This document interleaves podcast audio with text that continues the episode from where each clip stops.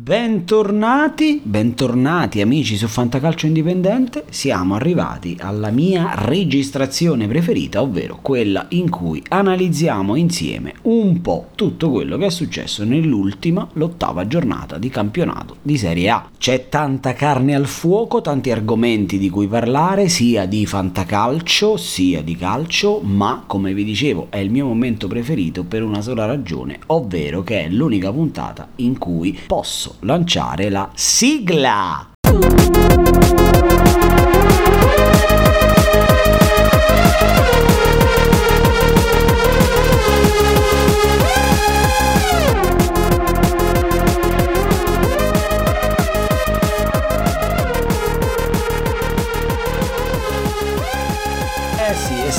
Avete capito, io vivo per questo momento in cui lancio la sigla di Fantacalcio Indipendente. Ad ogni modo, come vi dicevo, tanti argomenti di cui parlare, questa volta però, anziché partire dal calcio come faccio di solito, parto dal fantacalcio. Perché se è vero che sto registrando mentre sta giocando Venezia-Fiorentina, che vedo essersi conclusa 1-0 nel primo tempo, vedremo il secondo, insomma, Viola questa volta mi sa che italiano lo lascia lasciamo un po' da parte anche perché sarebbe forse arrivato il momento per italiano di far vedere qualcosa di più. Ma voglio partire questa volta dal fantacalcio perché è stata la giornata che ci ha regalato più bonus. Infatti se eravamo fermi a un paio di turni fa dove avevamo fatto registrare tre gol e un assist ma con la doppietta di destro quindi tre soli calciatori andati a bonus, questa volta sono riuscito sia a migliorare il numero dei bonus perché possiamo vantarci di aver preso insieme 3 gol e 2 assist, aumentando comunque anche il numero di calciatori che vanno a bonus perché non c'è nessuna doppietta, ma ci sono stati 3 gol di 3 calciatori diversi e 2 assist dello stesso calciatore. Questo per me, consentitemi di dirlo, è motivo di grande, non orgoglio che è una parola veramente impegnativa, però grande soddisfazione perché veramente io continuo ogni volta a cercare di proporre per la maggior parte delle volte nomi che non sono diffusi, che non si leggono da altre parti. Molto spesso mi capita di cambiare i nomi che scelgo perché li vedo consigliati su tanti altri siti. Ecco perché essere qui a parlare di fantacalcio e vedere che di 10 calciatori consigliati e ne sono scesi in campo solo 8 perché Boga e Caio George non hanno proprio giocato dato Bogà per una febbre improvvisa e Caio Giorgio invece per insomma scelte di Allegri che non l'ha fatto neanche entrare in campo. Ebbene, secondo me quando di questi 8 calciatori residui 4 vanno a bonus con buoni voti, insomma Pasalic, due assist, Torsby, un gol insomma di uno che non è un abitué, chiamiamolo così, del gol, con Simi che nonostante la sconfitta della Salernitana finisce sul tabellino dei marcatori e ovviamente col sergente Milinkovic Savic che ha chiuso il discorso per quel che riguarda Lazio-Inter. Ma anche se guardiamo i voti, ad esempio quelli di fantacalcio.it, l'unica insufficienza di giornata ce la porta Salemakers con quel 5,5, tra l'altro meritatissimo, 5 fra l'altro su Gazzetta dello Sport. Tutto il resto, anche chi non è andato a bonus, ha preso buoni voti come Singo, ad esempio 6,5 e consigliare un calciatore del Torino in Napoli-Torino, secondo me me è stata una chiamata difficile, ecco perché è molto soddisfacente per me, anche se poi alla fine chissà quanti avranno ascoltato innanzitutto e schierato Singo, però dicevo è molto soddisfacente per me raccogliere questi piccoli frutti, considerato anche il fatto che numero di ascolti basso o alto non mi interessa, però è una cosa questa del podcast che mi diverte, a cui sto dedicando tempo, ecco perché mi fa piacere rimarcare questa cosa, considerando considerando anche che vedo, a parte le testate più famose che quelle sono doverosamente e giustamente seguite da tante persone, ma ci sono svariate, infinite, c'è una miriade, una moltitudine di pagine Instagram, pagine Facebook, canali YouTube, canali Twitch che consigliano calciatori, bene o male, trovi quasi gli stessi nomi da tutte le parti, trovi pochissime differenziazioni, ma soprattutto trovi pagine, canali che ti consigliano bot di 30-35 giocatori alla volta tra la scommessa, l'azzardo, il rischio, la certezza, eh, voglio dire, aumenti il ventaglio tantissimo, è chiaro che qualcosa la prendi, qualcosa la perdi anche, come è doveroso e giusto che sia, però è molto più facile azzeccare se tu dai tanti nomi piuttosto che sceglierne di meno, darne di meno famosi e poi gioire tanto quando ha segnato Torsby, ragazzi. Sono stato veramente, veramente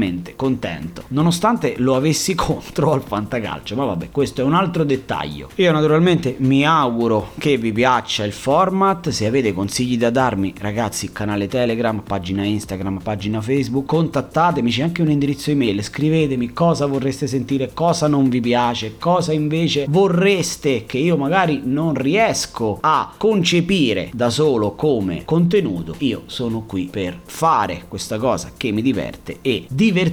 insieme a voi. Ciò detto, abbandoniamo la parentesi fantacalcistica che oggi meritava qualche minuto in più e parliamo di calcio perché si è conclusa per voi che ascolterete questo podcast, ma si sta concludendo per me che registro l'ottava giornata di Serie A. La nona, tra l'altro, inizierà venerdì con due partite e la nona ci porterà poi al turno infrasettimanale, quindi super lavoro per Fantacalcio Indipendente. E in questa giornata, naturalmente, registriamo una cosa insolita, ovvero una vittoria del Napoli, l'ottava di fila, 24 punti. Ma la copertina è equamente divisa, sarebbe equamente divisa tra Milan e Napoli, ma io scelgo questa volta di aprire parlando del Milan. Oggettivamente sulla carta l'impegno per i rossoneri era più semplice rispetto a quello del Napoli, ma è un impegno che poi si è rivelato difficile perché si è complicato, visto che il Milan è andato sotto per 2-0. E tra l'altro voglio, prima di dilungarmi sul Milan, sottolineare i meriti del Verona, è stata la prima sconfitta di Tudor, ma veramente Tudor, oltre a sorprendermi, ha veramente dato un'identità al Verona e sinceramente, vista l'economia di Milan-Verona, forse non meritava di portare via 0 punti dallo stadio del Milan. Ma tornando a parlare di Milan, come dicevamo, l'impegno si è complicato, è andato sotto 2-0, ha chiuso il primo tempo sul 2-0, un Milan con due facce, svogliato nel primo tempo, poi ha cambiato completamente marcia nella ripresa. Questo da un lato ci dice che non bisogna prendere sotto gamba le partite e in verità il Milan, e questo lo avevo detto nelle analisi che faccio prima di dare il nome sconsigliato e il nome consigliato, ovvero che il Milan aveva questa tendenza a sembrare un po' indolente contro le squadre sulla carta più deboli. È capitato col Venezia, è capitato con lo Spezia, è ricapitato con il Verona. Ci è voluto un secondo tempo sontuoso da parte dei rossoneri per portare la pagnotta a casa. Ok, l'autogol, però comunque il Milan ha messo sotto in tutto il Verona nel secondo tempo. Da un lato, questa volta al Milan va data l'attenuante degli infortuni, quelli un po' più seri come Megnan, quelli relativi al Covid come Teo e Brian Diaz e probabilmente contro il Verona sono venuti meno tre, forse dei 4, 5 giocatori va che si sono espressi al meglio finora, artefici dei 22 punti che ha il Milan in campionato, quindi quando gli togli queste tre pedine qualunque squadra ne risente. Però voglio sottolineare ancora una volta la grande, grande e importantissima prestazione di un immenso Stefano Violi che legge bene, interpreta bene la partita e azzecca i cambi tra primo e secondo tempo, togliendo lo spento Salemakers, che era il calciatore consigliato, che veramente evanescente, un fantasma nel primo tempo, per mettere dentro fra l'altro Castiglieco e alzi la mano chi pensava che Castiglieco potesse di nuovo giocare ed essere a suo modo decisivo perché ha cambiato la partita e soprattutto mettendo Bennasser, togliendo Maldini, quindi sacrificando sicuramente un po' di tecnica per irrobustire il centrocampo dove il Verona stava facendo quello che voleva. Davvero complimenti al Milan e copertina meritata per questa giornata di campionato. Come dicevamo, la copertina se la deve dividere con il Napoli che ha vinto l'ottava vittoria di fila, 24 punti, primo, soltanto il Milan appunto sta reggendo il ritmo dei partenopei e anche qui nelle analisi mesi, lo avevamo detto quando sono stati dati consigli, che il Napoli sì aveva un impegno sulla carta che gli consentiva di allungare ulteriormente una partita che avrebbe potuto vincere, ha poi effettivamente vinto, ma comunque non in goleada e così è stato. Se posso questa volta esprimere un parere personale naturalmente e tutti sapete che sto facendo i complimenti al Napoli da settimane, devo dire che questa volta a mio modo di vedere la vittoria non è del tutto meritata, è una partita che se vedete le statistiche è equilibrata in tutto, nel possesso palla, nei tiri, nelle occasioni, è una partita che non toglie nulla al Napoli che conferma il suo ottimo stato, il suo ottimo momento, però secondo me ci dice tanto sul Torino. Il Torino ragazzi è stata l'unica squadra finora, l'unica a reggere 80 minuti contro i partenopei. E per darvi la dimensione di questo dato tenete presente che l'unica squadra che aveva retto per 60 minuti era stato il Venezia alla prima giornata, fra l'altro anche lì con un rigore sbagliato da Insigne e la Juventus al Diego Armando Maradona, Juventus che però era passata in vantaggio per poi comunque subire il pareggio a ridosso del sessantesimo. Tutte le altre squadre con cui si è confrontata il Napoli avevano preso gol molto prima del sessantesimo. In alcuni casi il Napoli a ridosso dell'ora di gioco era addirittura 3-0, ad esempio contro la Sampdoria o 4-0 contro l'Udinese. Questo, ripeto, senza nulla togliere al Napoli, ci deve dare la dimensione del grande, grande lavoro che sta facendo un grande, grande allenatore come Juric. Una partita difensivamente perfetta, a me Bremer mi ha impressionato in modo veramente esponenziale. Che fosse forte me ne ero reso conto già l'anno scorso, ma quello che mi ha stupito ieri, io l'ho vista tutta Napoli-Torino, è stata la pulizia negli interventi di Bremer, negli interventi di un difensore che cerca sistematicamente, ragazzi, fateci caso, sempre l'anticipo. Segue l'attaccante fin nel cerchio di centrocampo e cerca l'anticipo. Tra l'altro, io sono un po' deviato, rasento la psichiatria in queste cose, mi vado a vedere tutte le statistiche che la Lega, tra l'altro quest'anno facendo un gran lavoro, mette a disposizione sul proprio sito. Ebbene, Bremer è il difensore con la percentuale più alta di interventi difensivi riuscita nella metà campo dell'avversario. Quindi questo ci dice che è un difensore che va fin dentro la metà campo avversaria a cercare l'anticipo e a trovarlo. Veramente, veramente impressionante Bremer. In ogni caso al Torino serve recuperare quanto prima Belotti perché là davanti manca qualcosa. Arrivava alla tre quarti, non sapeva cosa fare. Nonostante ciò ha sfiorato il vantaggio con Brecalo che si è fatto ipnotizzare da Ospina, gran parata, ma ha avuto anche un'altra chance su cross di Singo, altra partita fantastica dell'esterno Granata. Però insomma la sensazione è che il Torino faccia grande densità, grande pressing, grande intensità, ma poi il pallone lo gioca poco, non sa cosa farci e quando arriva a ridosso dell'area di rigore è insomma mi sembra quasi tutto un po' improvvisato, quindi Juric deve lavorare tanto dal punto di vista della fase offensiva. Ma abbandoniamo la capolista e la squadra che secondo me gli contenderà lo scudetto fino all'ultimo che è il Milan e parliamo del big match, ovvero Juve-Roma, che è stato importante forse più per la Juve che per la Roma, ma di questo ne parleremo fra poco. Anche qui, come da analisi, la partita è stata un po' bruttina, come mi aspettavo, noiosa, per lo più partita condotta dalla Roma, ma io, anche qui se posso dire la mia, del resto sono qui apposta, questa della Juventus è stata una scelta. La Juventus ha deliberatamente optato per rinunciare a giocare contro chiunque, anche se in realtà contro la Roma un accenno di pressing nel primo tempo si è visto, ma la Juve quest'anno sembra aver deciso così, lascia la palla agli avversari, difende a oltranza e cerca l'occasione. Detta così sembra quasi che la Juve, insomma, sia stata fortunata. In realtà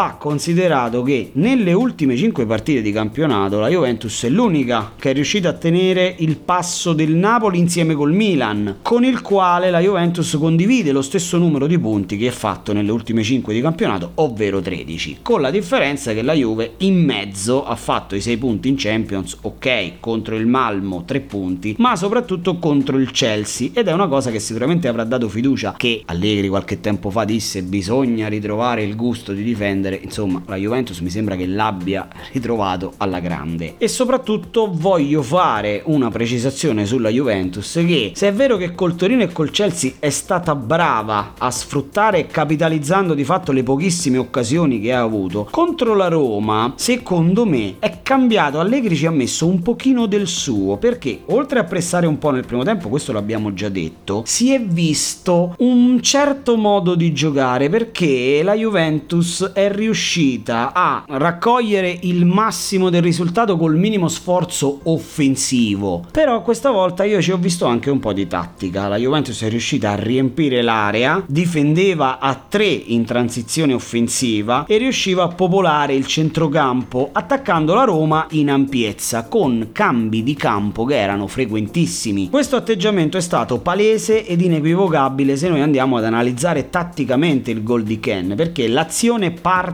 dal centrocampo lato destro con la palla che da quadrato viene sventagliata dalla parte opposta dove c'è De Sciglio. In quel momento De Sciglio è il più largo dei bianconeri a sinistra, ma nel frattempo la Juventus innanzitutto aveva 8 su 10 di calciatori di movimento nella metà campo della Roma e 4 di questi erano a ridosso dell'area di rigore. C'era appunto De Sciglio, poi c'erano Chiesa, Ken e Bernardeschi a ridosso del centro e Bentancur posizionato davanti a quadrato sul lato destro. Ed è stato proprio Bentancur, che non è un abituale frequentatore dell'area di rigore, che va a riempire lo spazio alle spalle di Ken, raccogliendo il cross che De Sciglio manda ancora una volta dalla parte opposta. Il pallone viene colpito prima da Bentancur, poi forse in maniera un po' fortuita da Ken e finisce dentro. Questa roba è una cosa che poi ha portato anche al tentativo in rovesciata di Bernardeschi ed è stata secondo me studiata da Massimiliano Allegri e soprattutto questa situazione ha messo un po' in evidenza le problematiche della Roma che secondo me sono principalmente due. La prima di cui abbiamo parlato e riparlato, ovvero la difficoltà nel difendere all'indietro finché non rientrerà Smalling, penso sia un problema irrisolvibile perché né Mancini né Bagnez né Combulla hanno il difendere all'indietro come caratteristica principale. Ma a ciò secondo me dobbiamo aggiungere il poco filtro che la Roma fa a centrocampo. Né Veredù né Cristante sono uomini di rottura, sono entrambi ottimi centrocampisti quando si tratta di costruire, di manovrare e di muovere la palla in transizione offensiva, ma a livello di filtro sono entrambi carenti. Su questo Mourinho dovrà lavorare, staremo a vedere che soluzioni adotterà per le partite a venire. Chiudiamo invece la panoramica sulle squadre che stanno un po' nella parte alta della classifica,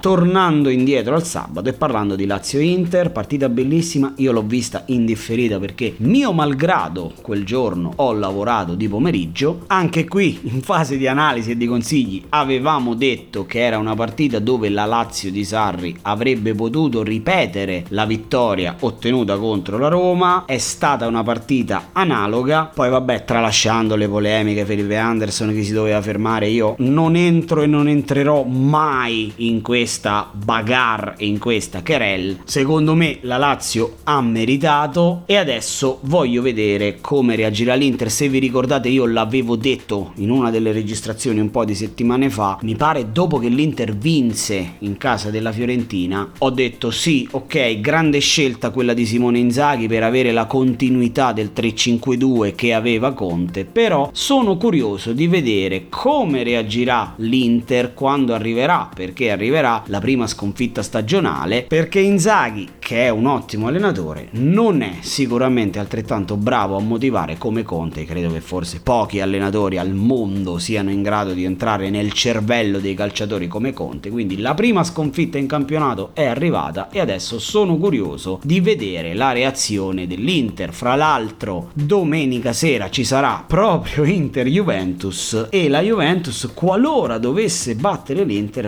raggiungerebbe proprio i nerazzurri. Quindi è un turno che ci aspetta molto molto interessante. Una partita comunque molto molto importante da parte del centrocampo della Lazio, ha giocato bene anche Basic schierato a sorpresa, ha giocato bene Luis Alberto quando è entrato, nonostante una difesa agghiacciante nel momento in cui si andavano a leggere i nomi presenti, devo dire che la Lazio gol a parte non ha sofferto più di tanto. Sicuramente l'Inter senza Lautaro perde tanto, con Correa a mezzo servizio perde tanto, ma questo è un po' il contraltare che si paga alle nazionali. Fra l'altro quello delle nazionali meriterebbe un approfondimento a parte perché secondo me è una bolla che prima o poi scoppierà. Si sente tanto spesso dire anche i giocatori stessi, eh ma non ce la facciamo più, eh ma stiamo giocando troppo. Poi chi con un modo, chi con un altro, anche gli allenatori, Sarri tante volte ha detto si giocano troppe partite, si fa fatica a costruire qualcosa perché i giocatori stanno dieci giorni, poi se ne devono andare per due settimane. Secondo me quello delle nazionali sarà un problema che prima o poi verrà a galla, abbandonando la retorica alla Olivieri che insomma rispose a Courtois dicendo andass- lo andasse a dire agli operai che sono stanchi. Questa per citare Sgarbi è retorica insopportabile. In realtà secondo me il problema c'è, non lo approfondisco adesso, ma secondo me se ne dovrà parlare, lo si dovrà affrontare di petto. È inconcepibile secondo me che le squadre debbano giostrarsi in questo modo e debbano accogliere i giocatori a 5 ore, a 6 ore della partita, doverli mettere in campo senza allenamento oppure doverci proprio rinunciare, falsando di fatto le rose, le partite, insomma. Vedremo cosa accadrà. Fatta questa breve, forse inutile, ma sentivo di farla riflessione sulla sosta delle nazionali, voglio spendere due parole, visto che è stato esonerato Castori, tra l'altro sul web c'è questa foto veramente romantica, meravigliosa di lui seduto su una panchina vicino al mare da solo, un uomo solo, nell'ultimo giorno da allenatore della Salernitana che appunto con un comunicato tra l'altro che sembra scritto da boh, non so chi, andatevelo a leggere sul sito ufficiale, sembrava un articolo scritto da lercio.it, però lasciamo perdere, è stato mandato via Castori ed è stato chiamato Colantuono, ma attraverso questo podcast, attraverso la mia voce vorrei menzionare due figure, una delle quali è Castori, l'altra è Davide Ballardini. Come vi dicevo, uno è stato mandato via, ovvero Castori, l'altro vive costantemente in bilico, si sveglia la mattina e non sa se alla sera sarà l'allenatore del Genoa. Castori è stato mandato via tre o quattro mesi dopo aver scritto una pagina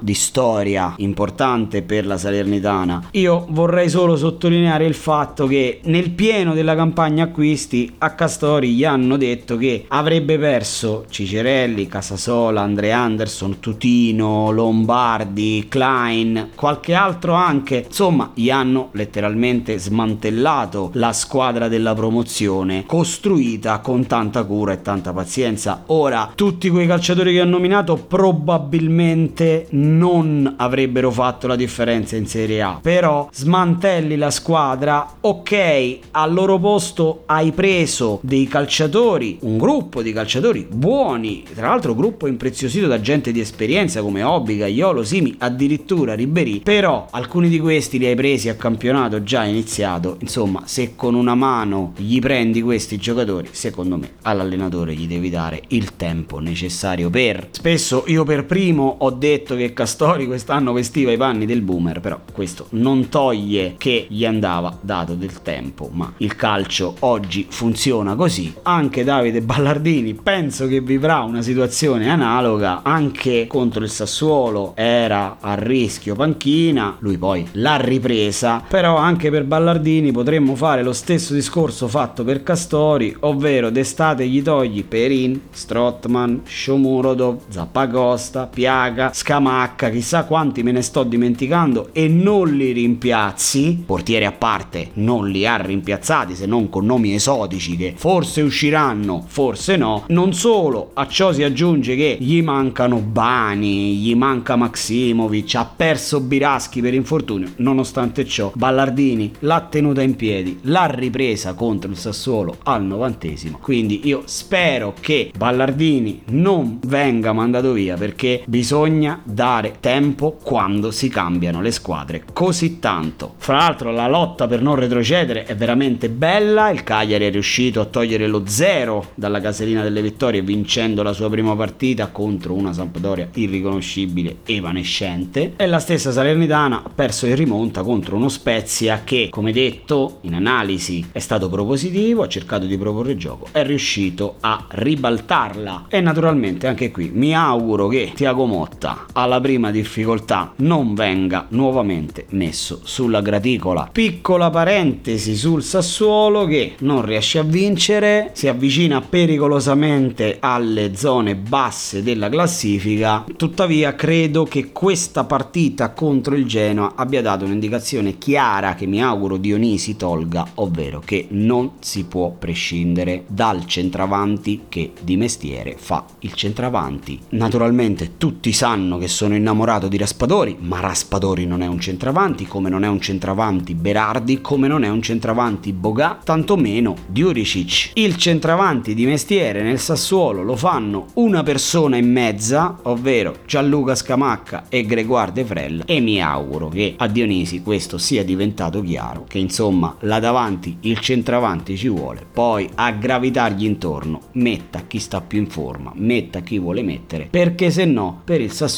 potrebbe complicarsi la cosa più del previsto. Nel frattempo è intanto anche finita Venezia-Fiorentina e Venezia ha vinto a sorpresa almeno per me 1 a 0 naturalmente la partita non l'ho vista ma dall'applicazione vedo anche che la Fiorentina è finita in 10 per l'espulsione di Sottil. Venezia che raggiunge quota 8 punti aggancia Sassuolo, Torino e Verona. Insomma si tira un po' fuori. Per italiano questa volta direi tiratina di orecchi. Gli sto facendo complimenti da un mese però è anche ora che ci faccia mi faccia vedere qualcosa di diverso. Perché sì movimenti senza palla uscire palla al piede dalla difesa, pressare alti, ritmo, intensità, però nel calcio conta anche picchiarla dentro e mi sembra che il problema più evidente della Fiorentina al momento sia questo. Ne avevo già parlato nella registrazione scorsa, ma resta secondo me un problema da risolvere, quello legato alla fase offensiva della Fiorentina per Vincenzo Italiano, perché se vuole fare di qui ai prossimi due anni un salto con i Viola, deve cominciare cominciare a dare un po' di continuità alla squadra, oltre alla sua impronta che comunque io continuo a ritenere quella di uno dei migliori allenatori emergenti italiani in circolazione. Due parole le voglio dire anche sul Venezia che mi aveva già fatto un'ottima impressione, veniva da diverse partite dove prendeva pochi gol, per assurdo faceva fatica a concretizzare contro squadre più forti, questa vittoria secondo me dà tanto e ci dice anche tanto della dimensione del Venezia con tutti i giocatori esotici, hipster, che magari molti di voi, me compreso in alcuni casi, non conoscevano, però insomma l'avevamo detto anche in fase di registrazione episodio sui consigli, il Venezia non regalerà nulla a nessuno, è davvero una bella squadra, c'è qualità e c'è secondo me tra le 6-7 candidate alla lotta per non retrocedere una delle migliori, se non la migliore migliore fase difensiva sicuramente superiore a quella del Cagliari, superiore ovviamente a quella della Salernitana, superiore a quella del Genoa e secondo me anche a quella dell'Empoli. Quindi secondo me se il Venezia continua così può raggiungere, amici di Venezia, fate i dovuti scongiuri, una salvezza tranquilla. Che dire ragazzi, questa puntata finisce qui, ogni volta è più lunga quella dedicata alle analisi, ogni volta mi diverto, quindi parlo un po' di più, parlo di didattica perché se non si è capito a me il calcio piace veramente tanto. Nel salutarvi vi ricordo brevemente che vi aspetto sul canale Telegram, sono su Instagram, sono su Facebook, lasciate un mi piace, mettete il follow, insomma venite e interagite con Fantacalcio Indipendente.